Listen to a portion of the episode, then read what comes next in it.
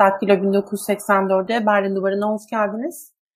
Hatırladığınız üzere daha önce nasıl e, bir dış politika serisi adı altında yayınlar yapıyorduk. Partilerden dış politika çalışan siyasetçileri ağırlıyorduk. Mustafa Bey'le de aslında konuşmuştuk. Ama ne yazık ki o tarihlerde bazı böyle teknik aksaklıklardan dolayı bir türlü yayın yapma fırsatı bulamadık. Mustafa Bey'in de programı bir yandan yoğundu. Ama bu akşam Mustafa Kaya ile Saadet Partisi Genel Başkan Yardımcısı birlikte dış politikanın meselelerini değerlendirme şansı yakalayacağız. Eğer sizin de yorumlarınız ve sorularınız varsa onları da e, yorumlar kısmına lütfen iletin. Bir yandan katıl butonu artık aktifleşti. Daktilo 1984 için eğer destek olmak isterseniz lütfen oradan desteklerinizi bize ulaştırın diyerek başlayabilirim aslında. Belki kısaca konuları, hangi konuları konuşacağımızı hatırlatmakta yarar var. Başta İstanbul Sözleşmesi'ni tercih ettim. İstanbul Sözleşmesi kesinlikle konuşacağız. Bu doğru. Ama burada biraz daha dış politika e, başlığı üzerinden değerlendirmeyi hedefliyorum. Çünkü Mustafa Bey'in de asıl e, alanı dış siyaset aslında. Tabii o istediği ölçüde açabiliriz nasıl arzu ederse. Bir yanıyla da Türkiye'nin e, bu, bu bağlamda yine yani kurucusu olduğu Avrupa Konseyi üyeliği ve bununla ilgili yükümlülükler, e, Demirtaş Kavala davalarına belki gitmek gerekecek. NATO ile bizim nasıl bir ilişki yürütmemiz gerektiği meselesi, yine Sahra Partisi buna nasıl baktığını merak ediyorum aslında. Rusya ile ilişkilere dönmek istiyorum. Özellikle Ukrayna işgali gündeminde bu ikinci S-400 meselesi gündeme gelmişti. Bu yalanlandı bakan tarafından. Acaba bunun gerçek olma ihtimali olur mu? Saadet Partisi buna nasıl bakıyor? Bunu da öğrenmek istiyorum. Bir yandan Esad'la barış, bir yandan bugün açıklandı İsrail'le büyükelçi atanması meselesi. Bir yandan Libya'da askeri varlığımız, bir yanıyla Amerika ile ilişkiler vesaire vesaire ve sonunda belki sığınmacı politikası ve şimdi de özellikle bir yayında da biz konuşmuştuk İlkan Dalkuç'la Nabız yayınında sıklıkla Türk e, vatandaşlarının vizelerine red verilmesi meselesi. Burada acaba e, nasıl bir e, süreçten bahsediyoruz? Bunları da konuşmak istiyorum. Mustafa Bey hoş geldiniz. İlk soruyla başlıyorum. Hoş, hoş bulduk. İyi yayınlar. Teşekkür ederim. İstanbul Sözleşmesi meselesinde partimizin çeşitli e, organları konuştuğu, çeşitli siyasetçiler konuştuğu, bu sözleşmeden çekilmesinin anlamlı olduğunu düşünüyorsunuz. Bu anlamda AKP'yi destekliyorsunuz aslında. Mevcut hükümeti politikasını destekliyorsunuz. Burada bunu neden böyle düşündüğünüzde belki tekrara kaçmadan ama bir yanıyla belki hatırlatarak da e, ele almanızı rica ediyorum. Bir yanıyla da adı İstanbul yani bizim bir şehrimiz olan İstanbul'un adı verilmiş ve gerçekten kadın hakları anlamında çok prestijli anlaşma ve belki de diğer ülkelerin de örnek alabileceği türden bu denli önemli bir anlaşmanın iptaliyle ilgili e, neden olumlu görüşe sahip partimiz? Sizi ve değerli izleyenleri saygıyla selamlıyorum. Şöyle yani ben ilk etapta tabii direkt Saadet Partisi ve İstanbul Sözleşmesi gündeme getirildiğinde insanların direkt kafasında ideolojik açıdan oluşturdukları kamplarla beraber yaptıkları değerlendirmeler var. Bir kere bunu şimdi bizi izleyenler ve sizler bir kenara bırakalım. Ben şimdi farklı bir boyutuyla İstanbul Sözleşmesi'nin neleri aslında etkilediğini size ifade etmeye çalışacağım. Mustafa Bey çok özür dilerim. Seste bir sorun var sanırım. Kulaklıksız mı yapsak? Belki kulaklığa eliniz deyince şey oluyor olabilir. Ya da bir daha deneyelim mi? Şöyle iyi mi? İstanbul Sözleşmesi ile ilgili aslında bizim sözleşmenin imzalandığı tarih 2011 yılı. Avrupa Konseyi üyeleri arasında imzaya açılan bir sözleşme. Avrupa Konseyi'nin imzalandığı tarih itibariyle 47 tane üyesi var. İki tane üye ülke Azerbaycan ve Rusya buna İstanbul'da imzayı açıldığı anda imza koymuyor.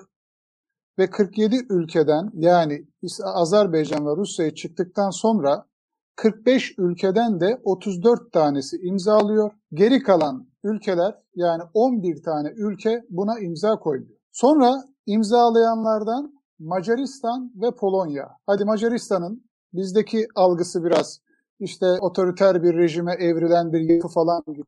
Polonya dahil şu anda 2020 Mayıs ve Temmuz itibariyle İstanbul Sözleşmesi'nin ilgili kararlarını deklare ediyor. Şimdi bunu da bir tarafa koydum. Yani bunun sadece Türkiye'de Saadet Partisi İslam'sine karşı şeklindeki algıları insanlar tekrar düşünsün, tekrar bunun üzerine yoğunlaşsın diye bu ifadeleri kullanıyorum.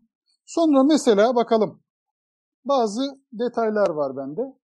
Bu detaylar içerisinde Macaristan, Bulgaristan, Slovakya, Letonya, dikkat buyurun, İngiltere imzalamamış. Yani İngiltere henüz imzaladığı halde parlamentosuna getirmemiş ve şu anda İngiltere'de İstanbul Sözleşmesi yürürlükte değil. Sonra Ukrayna imzalamamış. Sonra Moldova, Çekya, Ermenistan. Yani insanların İstanbul Sözleşmesi'nin içindeki kimi yaklaşımlara ortak bir itirazı var. Rusya ve Azerbaycan'ın zaten en başından itibaren imzalamadığını yani sözleşmeyi biliyorsunuz sözleşmenin önce imzalanması hükümetler tarafından sonra da parlamentoya getirilerek yürürlüğe girmesi gerekiyor. Böyle bir durumda bu ülkeler buna hala parlamentolarına getirmemiş. Başka bir detay vermek istiyorum burada. Mesela Almanya 6 yıl sonra parlamentosuna getirmiş. Mesela Hırvatistan 7 yıl sonra parlamentosuna getirmiş. İrlanda 8 yıl sonra, Yunanistan 7 yıl sonra parlamentosuna getirmiş.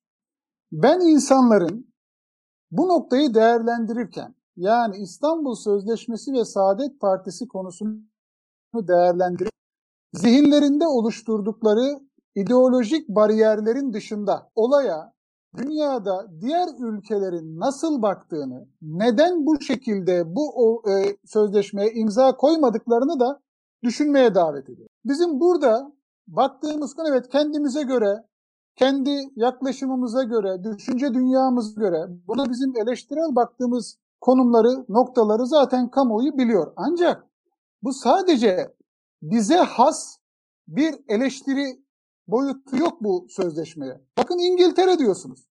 İngiltere demokrasinin beşiği olarak tarif edilen bir ülke ve dünyadaki lakabı da genel olarak ünvanı da budur. İngiltere dahi bunu getirmemiş. E şimdi Avrupa Birliği üyesi ülkeler, Avrupa ülkeleri de bundan çekilmek veya e, henüz imzalamamak gibi bir gayretle içerisinde. O zaman şimdi gelelim işin diğer kısmına. Yani ana kısmına. Sözleşmenin hani diğer insanlarımızın da ortaklaşa kabul ettiği kadına şiddet, aile içi şiddetin önlenmesine dair yapılması gereken neler var? Bunları konuşmaya. Şimdi bununla ilgili İpek Hanım, Saadet Partisi olarak bütün kamuoyuna buradan sizlerin aracılığıyla ifade ediyorum. Kadına şiddetin önlenmesi adına, aile içi şiddetin önlenmesi adına alınacak bütün kararların arkasında duracağımızı ve bunun gerçekten toplumsal bir yara olduğunu, bunun gerçekten toplumu çökerten, toplumdaki sosyal yapıyı çökerten yaralar olduğu bilinciyle hareket ediyoruz. Endişelerimizin, yani İstanbul Sözleşmesi ile ilgili endişelerimizin bir de benim izleyicilerden istirhamım şudur. Bu boyutlarıyla değerlendirsinler. Yani Saadet Partisi'nin yani ben biliyorum toplumdaki kamplaşmanın, toplumdaki ötekileştirmenin, ideolojik olarak insanların birbirine kimlik, siyaset üzerinden baktığı noktanın nelere evrildiğini, ben bunun olumsuzluklarını biliyorum ama lütfen istirham ediyorum. Saadet Partisi burada aileyi önceliyor. Ailenin korunmasını önceliyor. Kadına şiddetin engellenmesi noktasında üzerine düşen yapıyor. Uç bir şey söyleyeceğim ki maksadım belki böyle daha iyi anlaşılmış olur.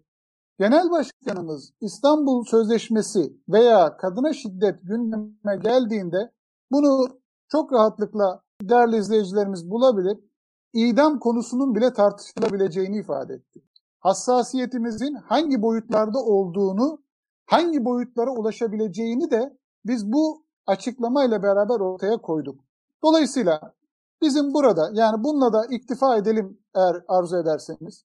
Bizim buradaki bakış açımızın yani Avrupa Konseyi, Avrupa Konseyi'nin içerisindeki imzalamayan 11 tane ülke, işin başında hiç imza koymayan Azerbaycan, Rusya, imzalamayanların içinde İngiltere, Ukrayna gibi ülkelerin de olduğu gerçeğiyle istirhamım şudur değerli izleyicilerimizden lütfen bir de bu açıdan araştırsınlar.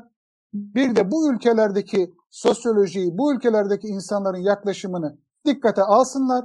Ona göre belki bizim daha iyi anlaşılmamız mümkün hale gelebilir. Burada Mustafa Bey söylediklerinize sadece birkaç not ekleyeceğim. Ukrayna aslında bunu hayata geçirdi yakın zamanda. Onunla ilgili bir anons yapılmıştı. Eğer yanlış hatırlamıyorsam ben belki tekrar bakarız.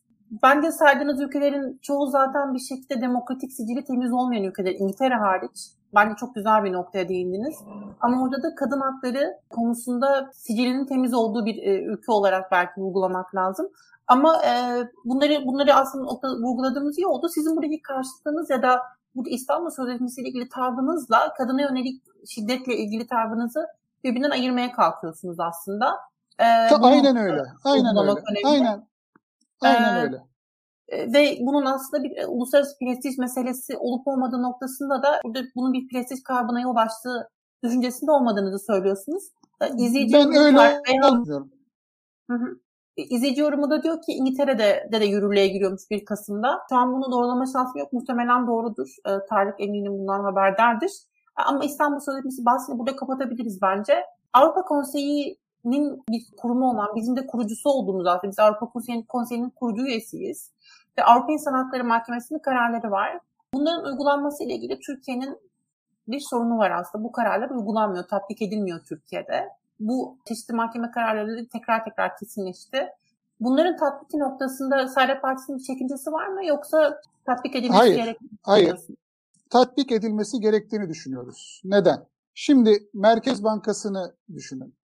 Merkez Bankası'nın bağımsız bir kurul olduğunu ifade ediyoruz değil mi? Her ne kadar son zamanlarda tartışmaya açılmış olsa da. Peki Merkez Bankası'na bağımsızlık, bağımsız bir kurum olma vasfını kim?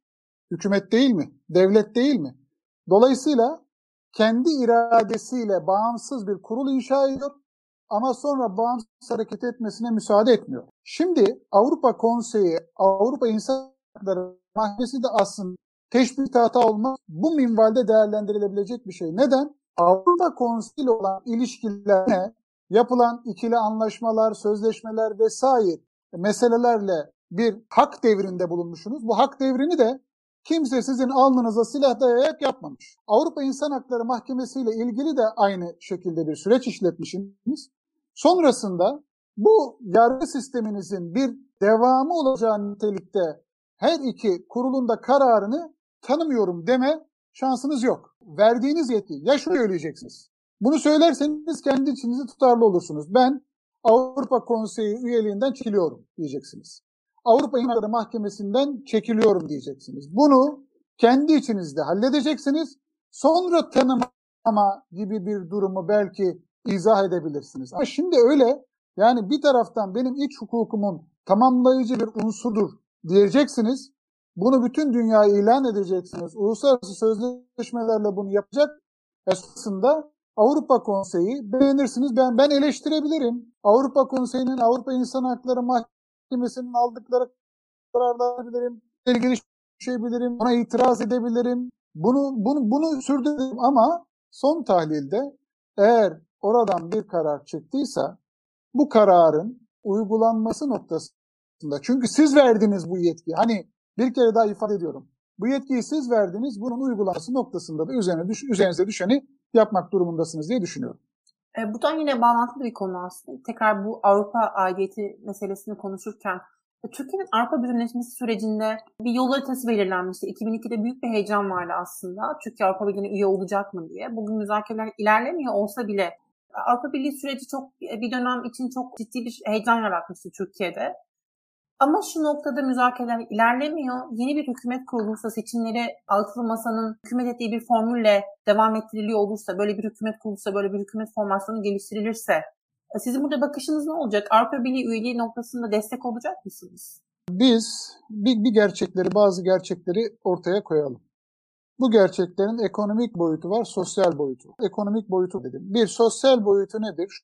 Şu anda 5,5 milyon, 6 milyona yakın insanımız Avrupa ülkelerinde yaşamını sürdürüyor. Dolayısıyla bizim Avrupa ile ilişkilerimizi yani ben böyle yaptım oldu mantığıyla kestim şeklinde bir mantıkla sürdürme imkanımız yok. Yani bu hem realitede böyle bir şey yapmak doğru değil. İkincisi Avrupa Birliği ile yürüttüğümüz ikili ekonomik ilişkiler var. Şu anda Türkiye ihraç 50'sini Avrupa Birliği ülkelerine yapıyor. Almanya, Fransa, İtalya, İspanya, Türkiye'nin belki ilk 6'da 7'de ihracatında önde gelen ülkeler olarak sayılabilir. Dolayısıyla bu, bu ülkelerle de bizim bir kere ticari olarak da bir altyapımız, bir yakınlığımız var. Bizim baktığımız nokta Erbakan da söylemişti. Erbakan hocamız Avrupa Birliği ilgili değerlendirmeleri yaparken şunu ifade etmişti. Biz Avrupa Birliği üyesi olabiliriz demişti.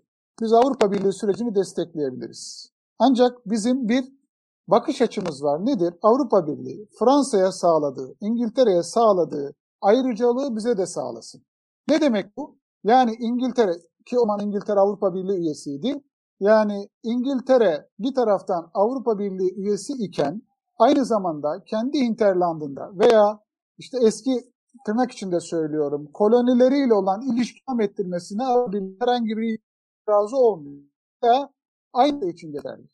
Biz burada Erbakan hocamız bunu söylerken yani Avrupa Birliği sürecini destekleyebiliriz derken tamam biz Avrupa Birliği ile belli bir düzeyde ilişki ancak bizim ülkeleriyle veya işte Orta Asya Türk Cumhuriyetleriyle olan geliştirdiğimiz ilişkileri Avrupa Birliği kendi standardı içerisinde bir problem olarak görmesin demişti. Dolayısıyla altılı masa yeni bir hükümet kurulduğunda veya işte bu biz bu bakış açısıyla aslında bunun hayata geçirilmesi, bunun devam ettirilmesi noktasında bir yol haritasını hayata geçirmeye çalışırız. Biz burada Avrupa Birliği ülkelerinden zaman zaman büyük elçilerin, elçi yardımcılarımız ziyaretleri oluyor. O ziyaretlerde de kendilerine bunu açıklıyoruz. Bakınız biz, siz bunu kabul edersiniz etmezsiniz. Doğru bulursunuz, yanlış bulursunuz. Mustafa Bey'in sesi de şu an gitti. Görüntü zaten takılıyordu. Yani bunu bir Türkiye ile yakın olmayı bir şanssızlık olarak addedenleriniz de olabilir ama en coğrafyamız yani umarım bu yayını yani bitirebileceğiz. Umarım bitirebileceğiz ama inanın şu anda maksimum derecede internetten istifade etmeye çalışıyoruz. Çok teşekkürler. Şimdi siz her bağlandığınızda başta hem sesiniz hem görüntü kaliteniz çok iyi oluyor normale nazaran. Umarım bu şekilde devam eder. İnşallah, inşallah. Tam şeyden evet. bahsediyordunuz. Yani Avrupa Birliği noktasında e, böyle hani şimdi bizim akademide özellikle çalıştığımız bir konu var. Farklılaştırılmış entegrasyon diye isimlendirebileceğimiz bir konsept olarak yani Avrupa Birliği ile farklı politika alanlarında ortaklaşmaya gidilebilen e, ama e, her alanda aynı e, noktada buluşma, buluşulmasının zorunlu olmadığı e, aynen bir öyle. anlayış. E, Saadet Partisi aslında bunu savunuyor oluyor. Aynen, aynen yani bizim yani bizim zaten başka türlü bir yaklaşım içerisinde olmamız e, politikanın doğal hayatın e, sürecine aykırı ama biz çok net bir şekilde bunu ifade edebilirim. Biz hem İslam ülkeleriyle hem Orta Asya Türk Cumhuriyetleriyle ilgili bizim yakın ilişki kurmak gibi bir politikamız var. E, bununla ilgili Avrupa Birliği, evet heh, ben ayrıca Avrupa Birliği elçiliklerine, elçilerine de söylediğim şu oluyor. Ya siz aslında dünya barışını hedefliyorsanız Saadet Partisi'nin bu bakışına onay vermeniz gerekir. Yani Saadet Partisi bu noktada hem İslam ülkeleriyle hem Orta Asya Türk Cumhuriyetleri büyük bir coğrafyaya hitap eden bir anlayışla siyaset yapıyor. Siz bu noktada bundan aynı zamanda dünya barışı noktasını istifade edebilirsiniz şeklinde ifademiz de oluyor. E, buradan hemen aslında Rusya-Ukrayna gerilimi, gerilimi demek de doğru değil artık da bu işgal girişimi noktasında Türkiye'nin politikalarına biraz dönmek istiyorum. Burada bir ara buluculuk rolünün üstlenilmeye çalışıldığını gördük. E, sonra kolaylaştırıcı olarak isimlendirmenin daha doğru olacağı konuşuldu. Bir yandan sonrasında İran'da e, Erdoğan'ın ziyareti vardı. Burada Rusya Devlet Başkanı Putin'le çok samimi fotoğraflar ve hemen arkasından e, yine bir Rusya kenti olan Soçi'de bir fotoğraf verildi ve sonrasında da dün işte konuşulmuştu S-400 meselesi. E, bütün bunları birlikte okuduğunuzda Rusya ilişkilere genel olarak nasıl bakıyorsunuz? Sizce mevcut hükümet burada doğru çizgi tutturabiliyor mu dış ne dersiniz? Şöyle, şimdi Türkiye olabildiği ölçüde dengeli bir, yani bir taraftan NATO üyesi doğru, bir taraftan işgal girişimini tanımadığını söylüyor doğru ama aynı zamanda da şu anda hali hazırda e, iki ülkeyle de ilişkisini sürdürmek durumunda. Burada Türkiye'nin bu durumunu ben zaman zaman açıklamalar aracılığıyla olumsuzluklar olduğunu görüyorum. Zaman zaman hatalar yapılıyor ama her şeye rağmen Türkiye'nin iki ülkeyle de konuşabilmesi önemli. Bundan hem Türkiye istifade ediyor hem de dünya istifade ediyor tahıl anlaşmasında olduğu gibi. Ama eğer e, işin bir tarafına bakacak olursak Rusya'nın yaptığı işgal girişimini kabul etmek mümkün değil. yani bağımsız bir ülkenin topraklarına doğrudan işgale girişmek ve o, top, o, o ülkeyi tehdit etmek asla kabul edilemez. Bunu bir kere ifade etmek istiyorum. Ayrıca ben Rusya'nın burada büyük bir uzun vadede kayıp içinde olacağı kanaatindeyim. Çeşitli yayınlarda söyledim. Orada şunu söylemem lazım bir kere daha. 1992 yılında Dağlık Karabağ işgali gerçekleştiğinde yani Ermenistan tarafından işgal edildiğinde aklı başında kimi Ermeniler Dağlık Karabağ aldık ama Ermenistan'ı kaybettik demişler. Ermenistan'ın o süreden bu zamana kadar geçen zamanda ne kadar kayıpta olduğunu herkes gördü. Rusya da bugün Ukrayna üzerinde çeşitli hakimiyeti sağlayabilir. Ukrayna'yı zor görünüyor ama planladıkları gibi gitmiyor ama işte diyelim ki böyle bir sonuca ulaştılar ama son tahlilde Rusya önemli bir stratejik hata yaptı. Elinde bulundurduğu ekonomik gücü ile diplomatik açıdan alabileceği sonuçlar varken bunlara itibar etmedi ve hem de böyle bir dönemde hem de böyle bir zamanda böyle bir işgal girişimine girişti ve bunun kabul edilebilmesi mümkün değil. Türkiye'nin de bu noktada olabildiği ölçüde barışı temine ve aynı zamanda ara bulmaya, aynı zamanda akan kanın şu anda yürüyen çatışmaların son bulması adına yaptığı girişimleri önemli buluyor. Aslında herkese konuşabilmenin önemli olduğu vurgusunu yaptınız. Doğru. Burada hemen o zaman şeyi sormuş olayım. Yani Afganistan'da mesela şu an Taliban e, bir hükümet formasyonu oluşturdu. Burada nasıl peki bakmak lazım? Taliban birçok açıdan insani değerlerin çok dışında politikalar uygulamaya kalkıyor. Buna rağmen yine de Afganistan'la konuşmak belki de göç meselesinden o perspektiften bakınca da işte Türkiye'nin menfaatleri lehine mi olur? Ne dersiniz? Cemal Kaşıkçı Türkiye'de katledildiğinde işte bunun müsebbiplerinin kim olduğunu bütün dünya biliyor. Amerika da biliyor. Amerika kendi vatandaşının kimler tarafından öldürüldüğünü bildiği halde hem Trump yönetiminde Pompeo hem de Biden yönetiminde Blinken Suudi Arabistan'la ilişkilerin bu noktada etkilenmeyeceğini, Cemal Kaşıkçı cinayetinden dolayı etkilenmeyeceğini söyledi. Neydi hedefleri? Kendilerince tutarlı bir çizgi belirlediler. O tutarlı çizgi çerçevesinde ülkelerin çıkarlarını, Orta Doğu'daki çıkarlarını öncelediler. Şimdi Türkiye'nin doğru Taliban 1994 yılındaki Taliban değil. Taliban kendince evet sıkıntılar var doğru bunları kabul ediyorum ben de. Ama Taliban Amerika tarafından Doha'da muhatap alınmış bir yapı. Çin tarafından doğrudan Dışişleri Bakanı tarafından muhatap alınan ve o bölgede Çin'le olan ilişkileri geliştirmeye çalışılan bir yapı. Rusya tarafından muhatap alınan bir yapı ve şöyle de bir gerçek var. Bunca yıllık iç savaş şunu net olarak bize gösterdi. Nasıl ifade edelim? Afganistan'da herhangi bir iç savaşta birisinin galip gelme olasılığı yok ve Afganistan'ın stabil, stabil kalması çok mümkün görünmüyor. Niye? İşte Taliban'ın yüzde şu kadarı Peştunlardan oluşuyor. Şeyin e, Afganistan nüfusunun önemli bir kısmı Peştun. Bu arada bir değerli izleyicilerimiz e, sizin sabrınıza teşekkür ediyoruz. Sigara yakacakmış. Ben sigara e, kullanmıyorum ama ben Hayır. yaksın yani. Yok yaksın yaksın problem değil. Biz çok güzel. Zamandır... Latife, latife yapmak için söylüyorum. Herhangi bir sıkıntı yok benim açımdan. Yani Ama ben de e, düzelteyim yok. Çok yok yok düzeltme. Öyle olursa. Düzeltme. Hayır, lütfen, yok, düzeltme. lütfen. yok, lütfen.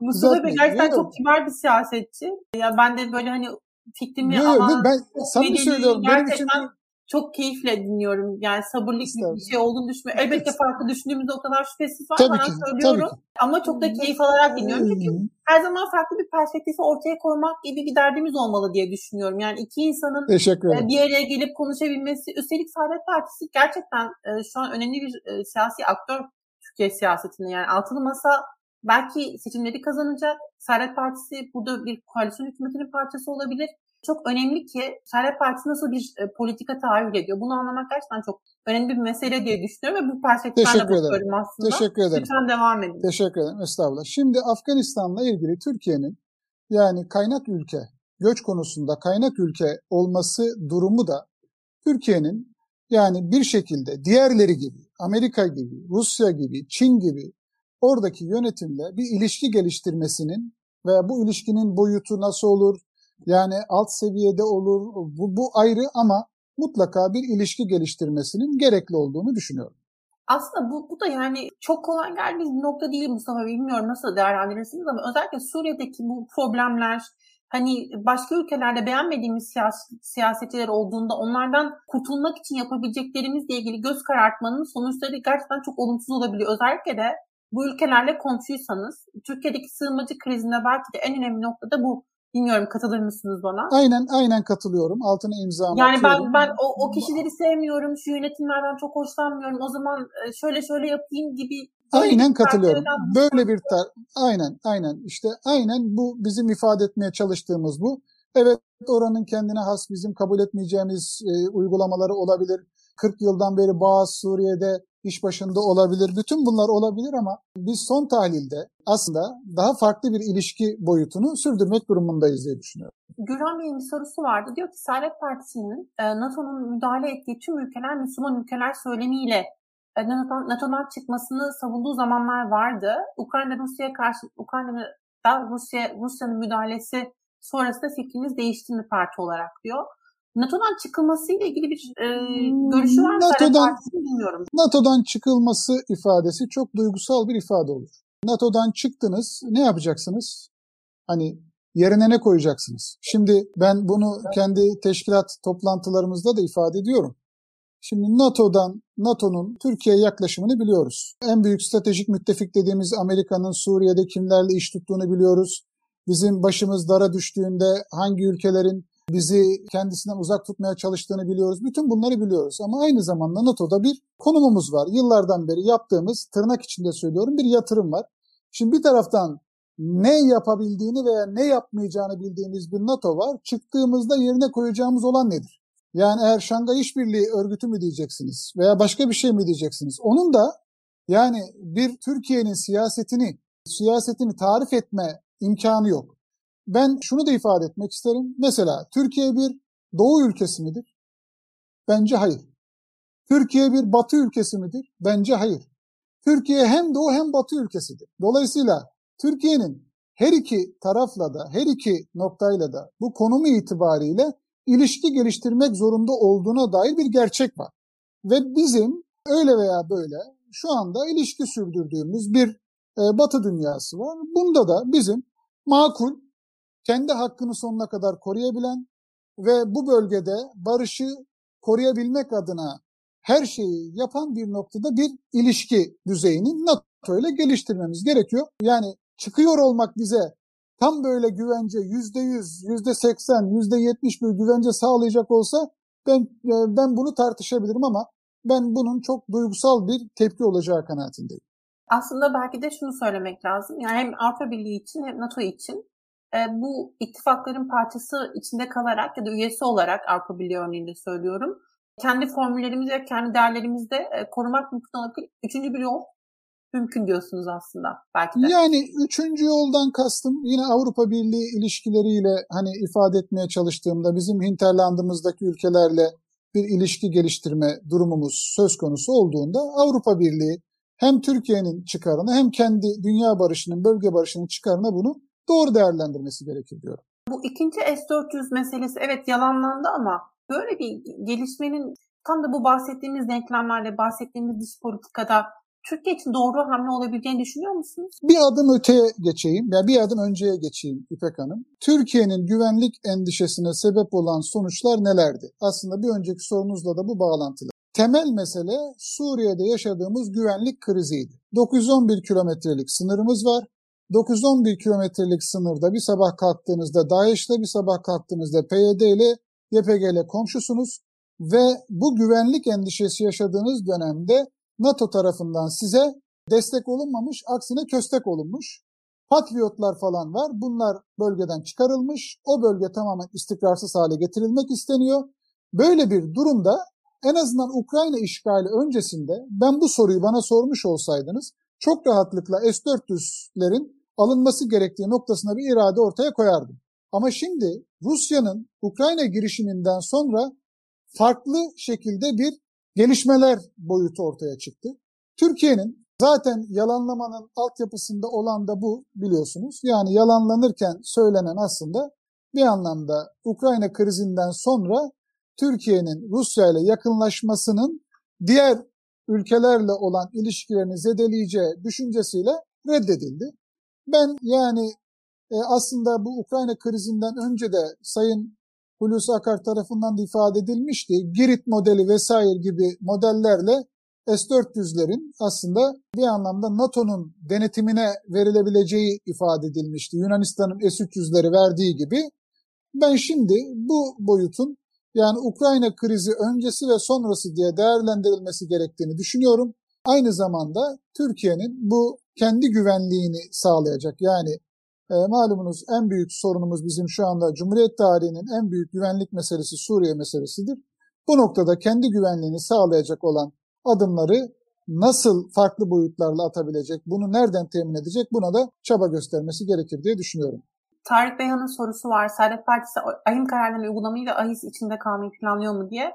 E, buna cevap verdik aslında. E, Mustafa evet. Bey çok net şekilde söyledi. Kararın hangi anlamda karar verildiğinden bağımsız net bir şekilde Avrupa İnsan Hakları Mahkemesi kararlarının uygulanması gerektiği noktasında Bunu Mustafa genel başkanımızla bunu genel başkanımız da çeşitli basın açıklamalarında ifade etti zaten. Bunu netleştirdik. İsrail'e döneceğim. Burada bir noktaya dikkat çekmek istiyordum. Notlarıma bakıyorum hemen. Akkuyu meselesinde bilmiyorum takip ettiniz mi son günlerdeki gelişmeleri. Orada Rusya'nın Türkiye'de, Türkiye toprakları üzerinde ve şimdi tamamen Rus şirketlerin hisse sahibi olduğu bir formasyonda üstelik çok da tehlikeli bir enerji türü nükleer enerji. Doğru mu sizce? Doğru bir hamle mi yapıldı ve sonuçları anlamında nasıl? Şimdi biz biz Türkiye'nin enerji ihtiyacının yani nükleerle de olsa sağlanması gerektiği kanaatindeyiz. Bu bir. İkincisi e, Akkuyu nükleer santrali Türkiye'nin enerji ihtiyacının %12'sini karşılayacak. Fakat bizim şaşırdığımız nokta şu. Allah aşkına Akkuyu Türkiye Cumhuriyeti toprağı değil mi?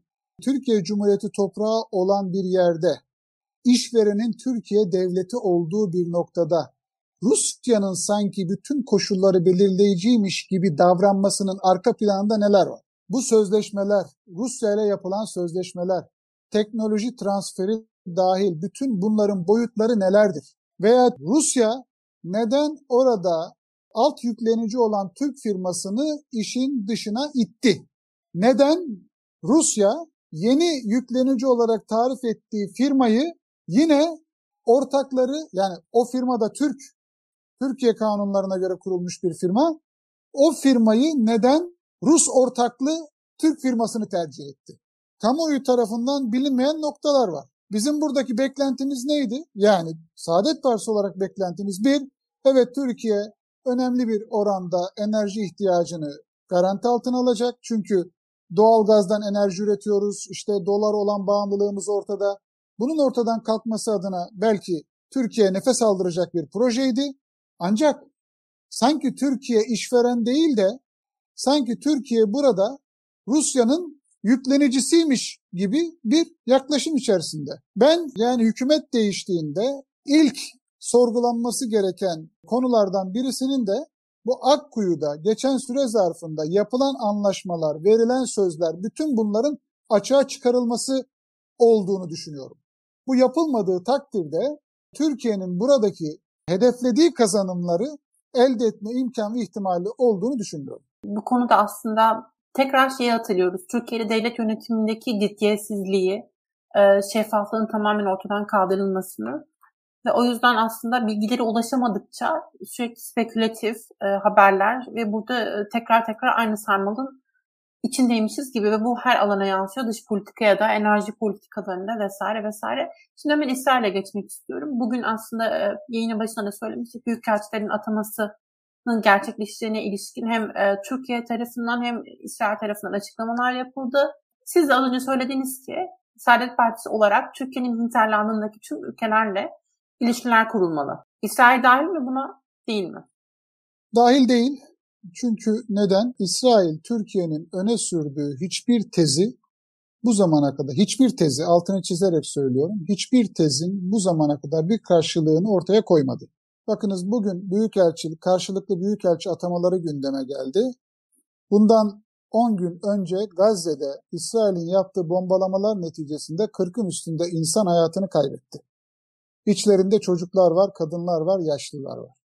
Şimdi neden yani hangi İsrail'in hangi olumlu eylemi Türkiye'nin tezlerini haklı çıkardı da İsrail'in hangi adımı bu anlamda Türkiye'ye bir adım attığını gösterdi de Türkiye bu yakınlaşma çabası içerisine girdi.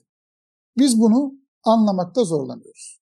Ve bunu aynı zamanda şöyle ifade edelim. Şimdi siz buraya beni değil de AK Partili bir politikacıyı e, misafir almış olsaydınız Filistin meselesi gündeme geldiğinde benden çok daha ileri cümleler kurabilir. Filistin'in tarihi, önemi, Filistinlilerle olan hukukumuz, Filistin'e olan bakışımız vesaire bunları ortaya koyabilir. Benden çok da güzel belakatlı bir şekilde bunları anlatabilir. İyi de siz bunları söylediğiniz zaman aynı şekilde bunları söylerken diğer taraftan nasıl oluyor da bu yakınlaşma çabalarını hiçbir şekilde görmemezlikten geliyorsunuz veya hangi tezinizin hayata geçirildiğine inanıyorsunuz? Ben şunu ifade edeyim İpek Hanım. İsrail'le yakınlaşma proje, projesinin temelinde ekonomi var. Yani ekonominin de bir tek boyutu var. O da Ukrayna-Rusya krizinden sonra yani Akdeniz gazının yani İstmet projesiyle beraber Akdeniz gazının Avrupa'ya taşınması projesinde Türkiye'nin bir ekonomik kazanım elde etme girişimi olarak bunu ben ancak bu şekilde okuyabiliyorum. Çünkü biliyorsunuz İstmet projesinin Girit üzerinden Yunanistan ve İtalya'ya ulaşma projesiydi ve maliyetli bir projeydi. Ama Türkiye üzerinden ulaştırılması hedefleniyor. Burada İsrail ile yakınlaşma çabalarının ardından şöyle de bir gelişme oldu. O gelişmede de e, Mısır'ın, İsrail'in, e, Güney Kıbrıs'ın Avrupa Birliği tarafından yapılan bir anlaşmayla İsrail'den Mısır'a LNG taşınması boru hatlarıyla oradan da gemilerle Avrupa'ya sıvılaştırılmış gaz taşınması projesi hayata geçirildi. Ben bu projenin temelinde yani e, Türkiye-İsrail yakınlaşmasının temelinde ekonomik olduğunu ve burada AK Parti'nin tutarsız davrandığını, e, AK Parti'nin dış politikasının burada söylem ve eylem bazında birbiriyle örtüşmediğini düşünüyorum.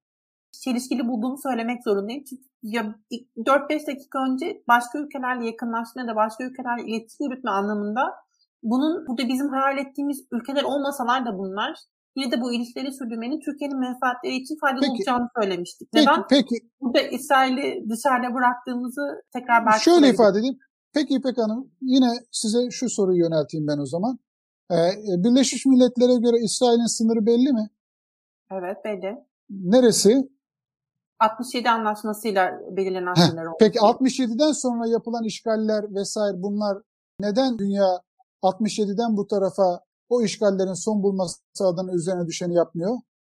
Saadet Partisi'nin duruşunu evet ben ben aynı kanaatteyim ama şimdi ben e, ortada... Saadet Partisi'nin sahip olduğu ilkelerle ilgili hiçbir lafım yok. Elbette hayır, hayır. yani Türkiye'deki... ben, ben, ben ifade etmeye çalıştığım şu.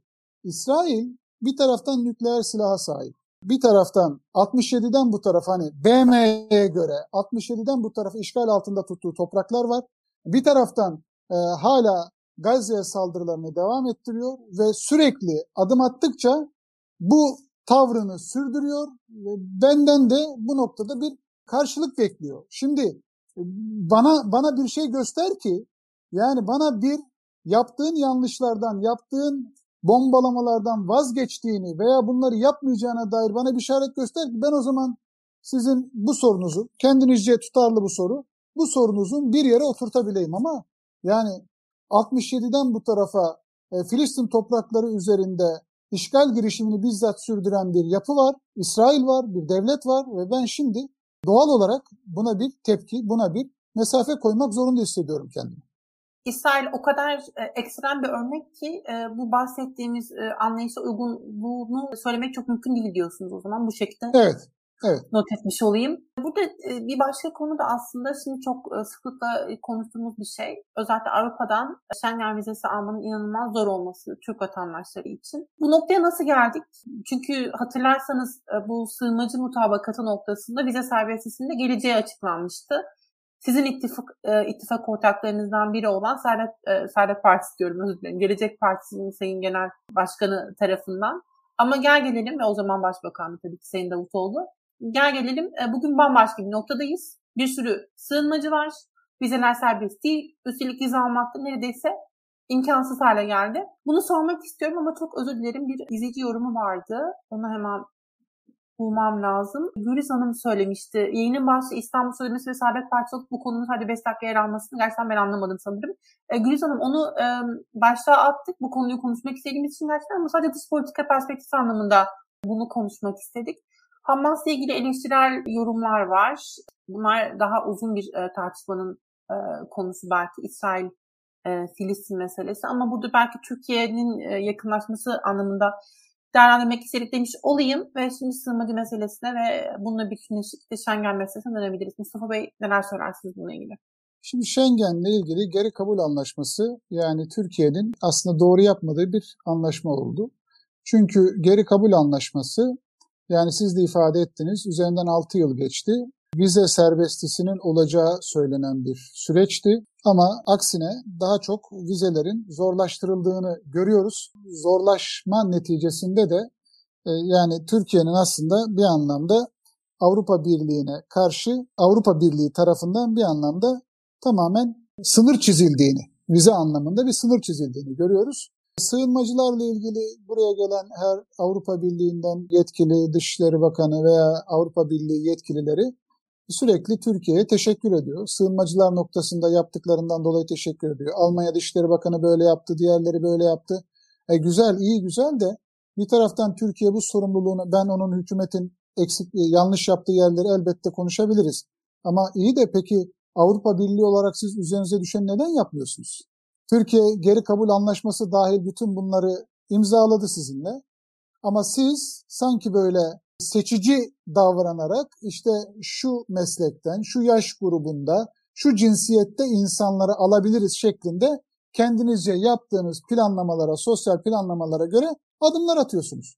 Ama Türkiye'de şu anda nüfusun %10'una yaklaşan, hepsi Suriyeli değil tabii, nüfusun %10'una yaklaşan sığınmacı veya geçici kabulle Türkiye'de yaşamak durumunda olan, göçmen statüsünde olan insanlar var ve dünyadaki oran yani nüfusa oranı bu tür insanların nüfus oranı maksimum %5 olması gerekirken biz bunu %10'u aşmışız ve biz şu anda demografik açıdan sıkıntılar yaşamaya başlıyoruz. Sosyal açıdan sıkıntılar yaşamaya başlıyoruz. Ve buna bir çözüm üretmek durumunda olduğumuzu şartlar bize gösteriyor. hal böyleyken bizim doğru bir mantıkla doğru bir şekilde bir kurgu yapmamız lazım. Yani Avrupa Birliği taşın altına elini koymuyor.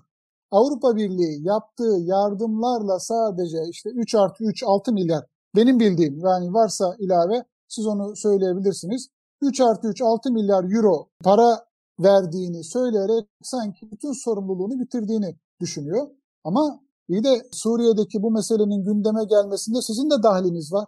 Oranın karıştırılmasında siz de ateşe e, yangın benzin taşıdınız. E, şimdi böyle bir sonuç ortaya çıktı. Sanki sadece kendi sınırlarınızı koruyarak bu sorundan uzaklaşacağınızı zannediyorsunuz. Olmaz. Olmaz. O zaman taşın altına elinizi koyacaksınız. BM dahil, Avrupa Birliği dahil. Bütün o zaman bunlar... sizin sizin sığınmacıları geri gönderme planınız içinde konuşacağımız gündemler olacak. Doğru mu anlıyorum? Kamuoyu biliyor, kimi ilgilenenler biliyor. Biz Bendeniz Partimizin sığınmacılar konusunda oluşturulan altı masa, altılı masadaki komisyonda e, partimizi temsil ettim. E, diğer siyasi partilerle de sığınmacılar konusundaki kanaatlerimizi ortalıkla paylaştık. İstişari bir mekanizmaydı. Yani kamuoyuna herhangi bir belge veya bir rapor e, O zaman hemen sorabilir miyim belki Buyurun. aynı fikirde olup olmadığınızı bu noktada? Yani herkes aynı herkes, sayfada buluşuyor mu? Yüzde, yüzde 90 oranında herkes bu noktada birbiriyle örtüşüyor. Geri gönderilmeleri noktasında ortak bir kabul var.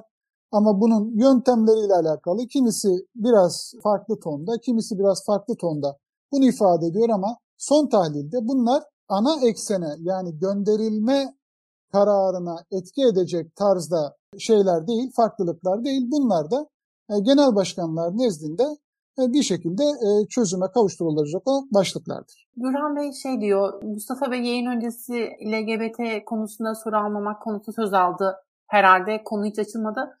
Öyle bir şey olmadı. Mustafa Bey çok zarif bir konuk olduğu için hiç böyle bir pazarlar bile girişmedi benimle. Aksi de söz konusu ama sadece dış politika perspektifi konuştuğumuz için e, böyle spesifik olarak detaylandırmadım. Yoksa ben de bir başka yayın yaparız belki eğer Mustafa Bey de arzu ederse. hayır, hayır, Sadece tabii ki. İstanbul Sözleşmesi konuşuruz. Hatta Saadet Partisi'nden belki bir, bir başka kişiyi daha alırız birlikte Mustafa Bey'le. Hem dış Evet. politika perspektifi hem iç politika perspektifi. Yani ben de çok memnun olurum. Hiç sorun yok. Konuşamayacağımız bir şey yok.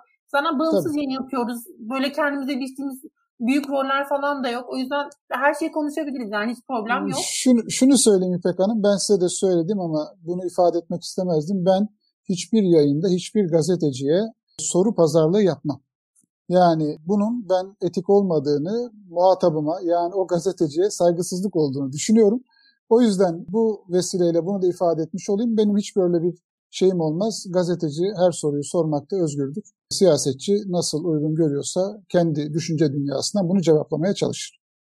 E, Muharrem Bey'in sorusu var. Sığınmacı politikası geri gönderilmeleriyle ilgili insani mi olacak yoksa göndereceğiz İnsani- olursa olsun? İnsan, yok, insani olmak zorunda. Ee, uluslararası sözleşmeler de zaten sizin ne pahasına olursa olsun göndereceğim demenize müsaade etmiyor. Yani e, önce kaynak ülkeyle olan şu son zamanlarda da biliyorsunuz Suriye ile bir yakınlaşma süreci var. Kaynak ülkeyle önce problemlerinizi çözecek. Orada geri göndereceğiniz insanların can güvenliği, mal güvenliği, ırz namus güvenliği, kanuni açıdan onların güvenliklerini temin edecek bir altyapıyı oluşturmanız gerekiyor. Ee, zaten dikkat edildiyse e, mevcut hükümet de bütün seçenekleri bir anlamda, bütün tuşlara basarak bir anlamda bundan nasıl ben bir çıkış bulurum şeklinde bir yolu tercih etti. Yani ne yaptı? Yani bir taraftan Amerika ile çözebilir miyim dedi, çözemiyor. Çünkü niye? Amerika PYD, YPG ile yakın bir ilişki içerisine girdi. Amerika 1991'deki Irak'ın tekrarını Suriye'de yapmak istiyor. Rusya, Rusya'nın amaçları çok daha farklı. Ee, İran var çok daha farklı bir bakış açısıyla bölgeye bakıyor. E şimdi bu durumda sizin yapmanız gereken bir şey var. O, o, o ülkede isimlere takılmadan, iş başında kimin olduğuna bakmadan bir görüşme süreci, bir müzakere süreci başlatmanız lazım. Ve Türkiye'de şu anda muhtemelen yani e, her ne kadar tepkiler gelse de oraya doğru evrilecek gibi görünüyor. Zannediyorum e, sığınmacılar meselesinde de çözüm için, bakın bu %100 çözüm anlamında bir şey değil ama en azından belli bir oranda çözümün önünü açacak bir girişim olarak kabul edilmeli. Özellikle geri gönderme perspektifini belki ortaya koymak. Yani burada araya girerek belki biraz sen yorum ekleyeceğim ama e, biz de derslerde özellikle konuşurken ki ben çok şanslıyım. Profesör Doktor Murat Erdoğan'dan bu dersi alabildim. Göç konuşabildik birlikte. Özellikle geri dönme motivasyonunu yaratabilmek, özellikle gelen insanları belki belli bir bölgede tutmak, her ne kadar en ideali bu olmasa da bu perspektifi ortaya koyabilmek ve bu insanların aslında bu ülkede kalmasının e, çok da doğru olmayacağı hissini geçirebilmek belki ama bunu yaparken de elbette hukuktan ayrılmamak, insani yönleri törpülemede, törpülemeden demek lazım. Şimdi İpek Hanım çok şanslısınız. Murat Hoca gerçekten bu noktada Türkiye'de ehil isimlerden birisi. Ben de Murat. Hoca'yla Hatta siz de bir evet çalıştay yaptınız değil mi? Ee, çalıştay doğru yaptık. Murat Hoca'dan biz de oradan istifade ettik. Daha önce bundan zannediyorum 4-5 sene önceydi. Cumhuriyet Halk Partisi'nin İstanbul'da yaptığı bir Suriye çalışması vardı. Biz de oraya davetliydik. Orada da Murat Hoca yine düşüncelerini ifade etti. Murat Hoca bu noktada gerçekten önemli. Duygularından arınmış, aynı zamanda işin hukuki boyutunu, aynı zamanda sosyolojik boyutunu da doğru bir şekilde tarif eden ve bu noktada önemli bir isim olarak ben de bu ifadenize katkı vermiş olayım. Burada şunu söylemem lazım. Yani şimdi biz diyelim ki 5 sene sonra bu sorun çözüldü. Yani bizim Türkiye'de bir sığınmacılar diye bir gündemimiz kalmadı vesaire ama ben 25 yıl 30 yıl sonra yanı başımda Türkiye düşmanı bir nüfus olsun istemiyorum İpek Hanım. Ben istiyorum ki bu insanlar kendi memleketlerine olması gerektiği şekliyle insanlık onuruna yakışır, yakışır bir şekilde kendi memleketlerinde yaşamaya devam ettiklerinde yarın yine ben onlarla belli bir düzeyde ilişki kurmam gerekir. Aksi takdirde ne olursa olsun her hal ve şart altında dediğiniz anda olmaz ve Türkiye bunu yapabilir. Türkiye çünkü bir imparatorluk bakiyesi. Türkiye birçok bölgeden nüfus şey aldı yani nüfus hareketliliği yaşadı. Birçok bölgeden göç aldı. Türkiye bu süreci de yönetebilir. Sadece doğru bir yol haritasına ihtiyaç var. AK Parti'nin bizim eleştirdiğimiz nokta bu. AK Parti sürekli böyle inişli çıkışlı ve ne dediği bilmeyen bir ay önce Ensar Muhacir yaklaşımıyla olayı değerlendiren bir ay sonra biz orada 250 bin biriket ev yaptık diye onları göndereceğiz diyen, e, sonrasında Ürdün Akabe'de görüşmeler yaparak Halep'te nasıl olur da 1 milyon insanı oraya göndeririz diyen yani kafa karışıklığı neticesinde ortaya konulan çözümlerin uzun vadede sorunun çözümüne katkısının olması mümkün değil. Biz AK Parti'yi eleştirdiğimiz nokta bu ve bu açıdan da biz tamamen partiler üstü ve devlet aklının devreye girdiği, 25-30 yıl sonrasını düşünen, Suriye'nin toprak bütünlüğünü önceleyen, Suriye'de yakın gelecekte olması muhtemel olumsuzlukları da öngörerek hem kendi sınır güvenliğini hem de karşı tarafın can güvenliğini, sınır güvenliğini sağlayan bir anlayışı hakim kılması gerekir diye düşünüyorum. Ben son olarak bir şey sormak istiyorum. Belki böyle biraz daha e, sohbet formatında Mustafa'yı da çok zorlamadan, o da yoruldu çünkü. Ee, sizin yazınız vardı e, bu Merkel'in e, görevden çekilişi süreciyle ilgili. Ben de onu paylaştım kendi Twitter hesabımdan. Çok da hoşuma giden bir yazıydı aslında. Evet. Sormak istiyorum. Almanya'dan öğrenecek şeylerimiz var mı sizce? Özellikle de bu geliştirme meselesine gelince. Şimdi Şimdi Türkiye'de en büyük problem ne? Kamplaşma. En büyük problem ne? Ayrıştırma. Ötekileştirme. Şimdi siyasetin diline bakıyorsunuz. İllet, zillet, hain. Yani normal zamanda böyle cümleleri kahvede, mahalle kahvesinde insanlar birbirine söylese kan akar. Ama buna rağmen bu devletin yöneticileri birbirlerine, muhalefet partilerine bu hitaplarla karşılık veriyor.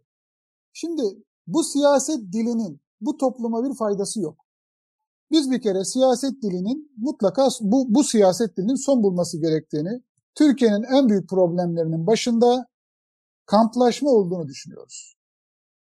Sizin ifade ettiğiniz yazıda da benim kastettiğim şuydu. Şimdi Merkel Almanya siyasetine damga vurmuş bir isim. 16 yıl şansölyelik yapmış, ve 16 yıl gerçekten Almanya'yı belli bir noktadan almış, belli bir noktaya getirmiş. Ona rağmen siyaseti bıraktığında partisi bu kadar başarıya rağmen Alman halkının da bu noktadaki siyasi bilincini ifade etmek adına söylüyorum. Ona bir vefa gösterisi yapmak adına hareket etmemiş, farklı bir tercihte bulunmuş. Şimdi Armin Laschet malum e, CDU'nun e, başbakan adayı idi. Şimdi burada Olaf Scholz'un yani eski Maliye Bakanı'nın yani Merkel'in Maliye Bakanı'nın yeni şansölye olacağı herkes tarafından artık bilinmiş, kabul ediliyor. Merkel bir NATO toplantısına Scholz'u da götürüyor. Diyor ki benden sonra bununla çalışacaksınız. Bunu benden sonra Almanya'daki muhatabınızla tanıştırıyor. Şimdi ben o yazıda aslında bunu öne çıkarmak istedim. Yani bu siyaset dilinin bakın bir tarafta 16 yıl şansölyelik yapan, başbakanlık yapan bir Merkel var. Diğer taraftan bu başarılarına rağmen Almanya e, halkı tarafından farklı bir tercihle partisi muhalefete düşürülen bir Merkel var. Bütün bu olumsuzluklara tırnak içinde Merkel'in yaşadığı olumsuzluk anlamında söylüyorum görünürde. Buna rağmen siyasi özgüvenle o yaklaşımıyla Scholz'u alıp NATO toplantısına götürüp orada deyip işte bak bundan sonra Olaf Scholz Bey ile çalışacaksınız diyen bir Merkel var. Ben bunun siyasi nezaket, iktidar muhalefet ilişkisi açısından önemli bulduğum için o yazıyı kaleme aldım. Yani bu vesileyle bu düşüncemi ifade etmiş oldum. Aslına bakarsanız o dönemde henüz daha hükümetin kurulacağı da netleşmemişti. Yani masa sonunda tabii, tabii. Scholz'un başbakan olmaması gibi bir durum bile olabilirdi. Ama buna rağmen gerçekten Merkel'in yaptığı bu hamle demokrasi anlamında bence de çok önemli. Türkiye'de ne olmuştu hatırlayalım. E, 2015 Haziran'ını, Haziran seçimlerini. Cumhurbaşkanı Erdoğan hükümet kurma görevini ikinci büyük partiye vermemişti bile. İşte aradaki fark e, sonuçlarını her gün yaşıyoruz sanırım. Mustafa bizim, Bey... bizim, bizim birbirimizin hukukunu korumak, birbirimizin birbirimizin e, siyasi açıdan farklılıklarımız olabilir. Farklı düşünüyor olabiliriz. Belki ömür boyu hiç birbirimize yaklaşmayacak bir siyasi söylemede sahip olabiliriz. Ama bizim yapmamız gereken nedir? Biz bir arada yaşamak mecburiyetindeyiz. Birbirimizi mümkünse seveceğiz. Sevemiyorsak sayacağız, sayamıyorsak tahammül edeceğiz. Ama biz bir apartman binasının farklı dairelerinde yaşayan insanlarız. Hayata bakışlarımız farklı olabilir, farklı düşüncelerimiz olabilir. Ama son tahlilde bir asgari müşterek inşasına ihtiyacımız var.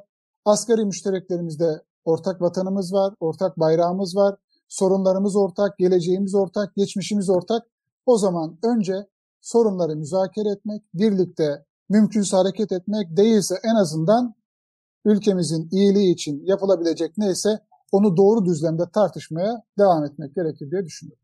Çok teşekkürler Mustafa Bey yayınımıza konuk olduğunuz için. Sizi ağırlamak ben çok teşekkür ediyorum. Misafir ettiğiniz için sağ olun. Aradaki kesintilere rağmen yayını e, tamamlayıp başarmış, başarmış olduk böylelikle. Evet, evet. İzleyicilere de yorumları için çok teşekkür ediyorum. E, lütfen evet. aşağıda sorudan izleyen arkadaşlar e, lütfen yorumlarını yapsınlar. Öneri düşüncelerini. Bunları biz hep bakıyor oluyoruz. Hep söylediğim gibi. Eğer beğendilerse lütfen paylaşmayı da unutmasınlar.